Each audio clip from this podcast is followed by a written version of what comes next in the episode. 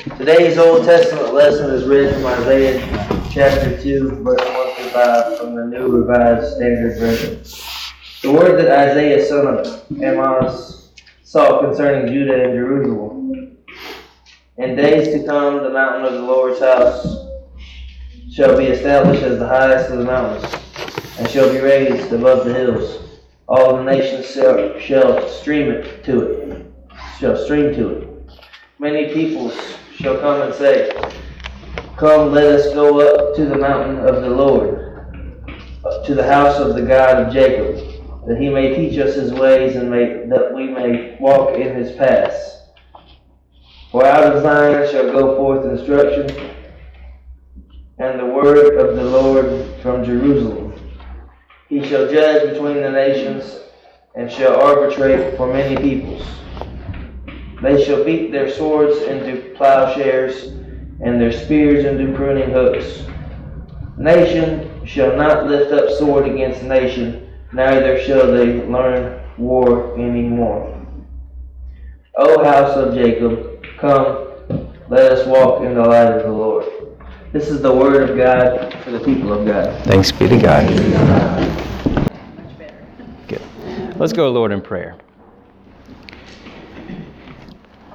Almighty, all knowing, ever present God, by your goodness and grace, we approach this divine appointment for the proclamation of your living word that so faithfully speaks to our condition. Grant our ears to listen to the voice of your Spirit. Grant our eyes to see your kingdom at hand, and our hearts to respond in joyful and faithful obedience. We pray in the name and to the glory of God, Father, Son, and Holy Spirit. Amen. So today is the first Sunday of Advent. That word Advent means coming.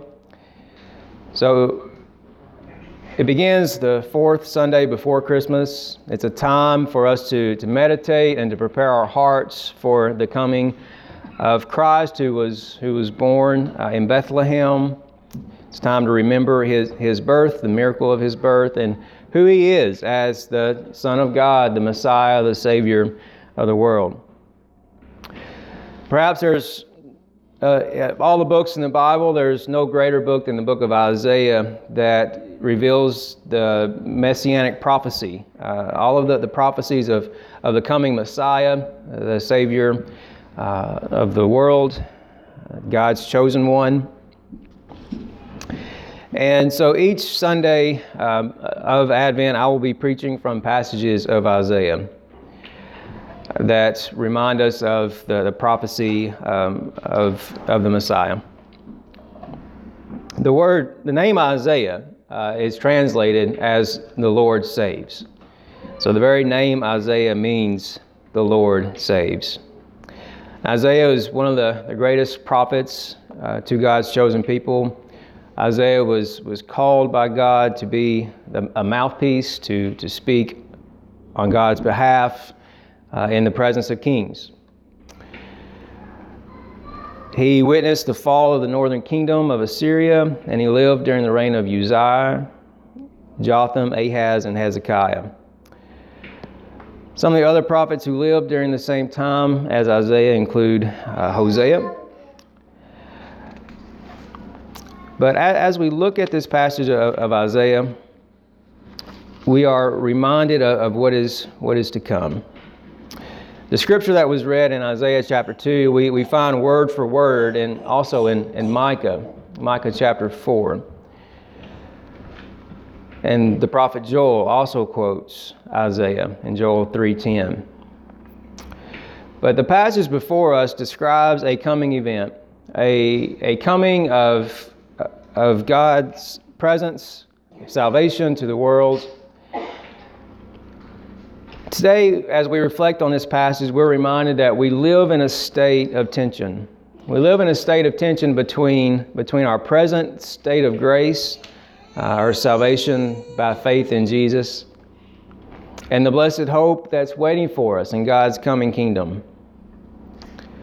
We are somewhere between. We're somewhere between what is here and now and what is still to come. And like the people of Israel during Isaiah's time, We're between, we're between the Exodus and the Promised Land. In a way, we're, we're casting a wistful eye on the stormy banks of Jordan. We're pilgrims. We're pilgrims in a, a strange land and aliens that are passing through. We're waiting. We're waiting on, on the kingdom of God to still come. But the kingdom of God is something that's breaking into the kingdoms of earth through the saving grace of Jesus and those who bear his name. We're ambassadors in a way. We, we carry with us the, the message of Christ, the gospel of, of his saving grace, with compassion and justice and mercy. These are all signs of, of peace. But in this world, there are moments when we can't help but ask the question are we there yet? And are we, are we ever going to get there? John rec- records in his gospel that uh, Jesus instructed his disciples uh, before he was arrested by telling them about a promise of the Holy Spirit who would come and teach them all things and bring to their remembrance the things that Jesus taught them. I picture in my mind's eye Jesus leaning in to his disciples that were close and saying these words Peace I leave with you, my peace I give you. Not as the world gives, let not your hearts be troubled, neither let them be afraid. I believe those words are still words that we need to hear today as we look around the, the world around us and see all that's, all that's wrong with the world and the turmoil that's still there. But knowing that peace is something, is a gift, a sign that Jesus came to give us. You know, I, I believe that to know Christ to have an assurance of salvation is to have a sense of peace, even in the midst of turmoil and in the midst of, of anxious times.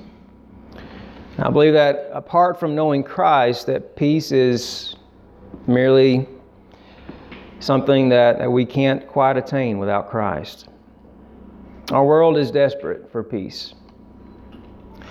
Today, I would like to give you um, a, a definition, if you will, a, an acronym uh, of the word peace.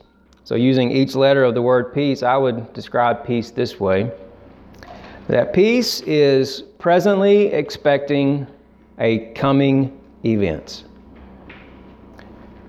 Presently expecting a coming event. I believe that describes uh, what Advent is really about. That this season of Advent reminds us that we are presently experiencing a reality that Jesus came to give us, this gift of salvation. But there is a sense of expectation of what's still, of what's still to come. The peace that's to be found in Jesus is knowing that we can begin living into these promises of His kingdom as we look forward to the day when those skies will roll back and Jesus, the King, will step out in glory. Him whose name is faithful and true and rides on a white horse, who's coming to execute his righteous judgment over all the nations. And the prophet Isaiah here describes a time when, when weapons of war will become tools for peace. And signs of the kingdom of God are with those, us, who bear witness to his lordship, his reign in our lives. Now, I want to suggest three things this morning about what I believe this peace of presently expecting a coming event looks like in our lives. Um, I believe it looks like offering compassion and justice and mercy. See, the way of the world tells us to, to look out for ourselves, right? To look out for, for number one, that ambition means moving ahead, and that ambition has become the the goal of, of, our, of our society. Now, ambition can be a good thing when it's, when it's centered on, on doing good for, for others, but when it's directed toward only um, fulfilling the needs of ourselves, it can do great harm. Um, reminded of a story of Mother Teresa, who, uh, in her, uh, in her time ministering to orphans uh, in Calcutta, India, whenever new shoes would come to uh, for, for the orphans who, that were in need. Um, and whenever she needed a pair of shoes, she would intentionally she would intentionally look for the worst pair of shoes so that others could have better a better pair of shoes. I believe that's a bit of what it looks like to offer offer compassion and peace in, in our world. Secondly, I believe justice is a sign of, of peace in, in our world. And justice is something that that we need in our world to offer fairness to others. We live in a world that doesn't always see things that way. In John chapter 8, we see, we see Jesus uh, responding to, to the, status, uh, the status quo. While teaching in the synagogue at the Mount of Olives early one morning, the Pharisees brought to Jesus a woman who was caught in adultery. Now, the status quo required that the woman be stoned and, and killed according to the law of Moses and be put to death. But when he asked, but when asked what to do with her, instead of carrying out a, a judgment, a sentence of death, he knelt and began writing in the dirt. Now, what he wrote in the dirt, we don't know. But then he stood up and he said, Let whoever is without sin be the first to throw a stone. The justice of God is one that also offers mercy. And I believe that's the, the last sign of this peace compassion, justice, and mercy. These are the signs of, of peace in our world. And in just a moment, we're going to come to the Lord's table. And as we come to the Lord's table, I would ask you to search your heart today and consider what, what signs of peace do you carry with you as we go forth from this place. The prophet Isaiah says, O house of Jacob, come, let us walk in the light of the Lord. So as we as we go forth today, let us be reminded of the peace of Christ that's been offered to us, that we may, in return, offer the peace of Christ to a hurting world who desperately needs compassion and justice and mercy. In the name of God, Father, Son, and Holy Spirit. Amen.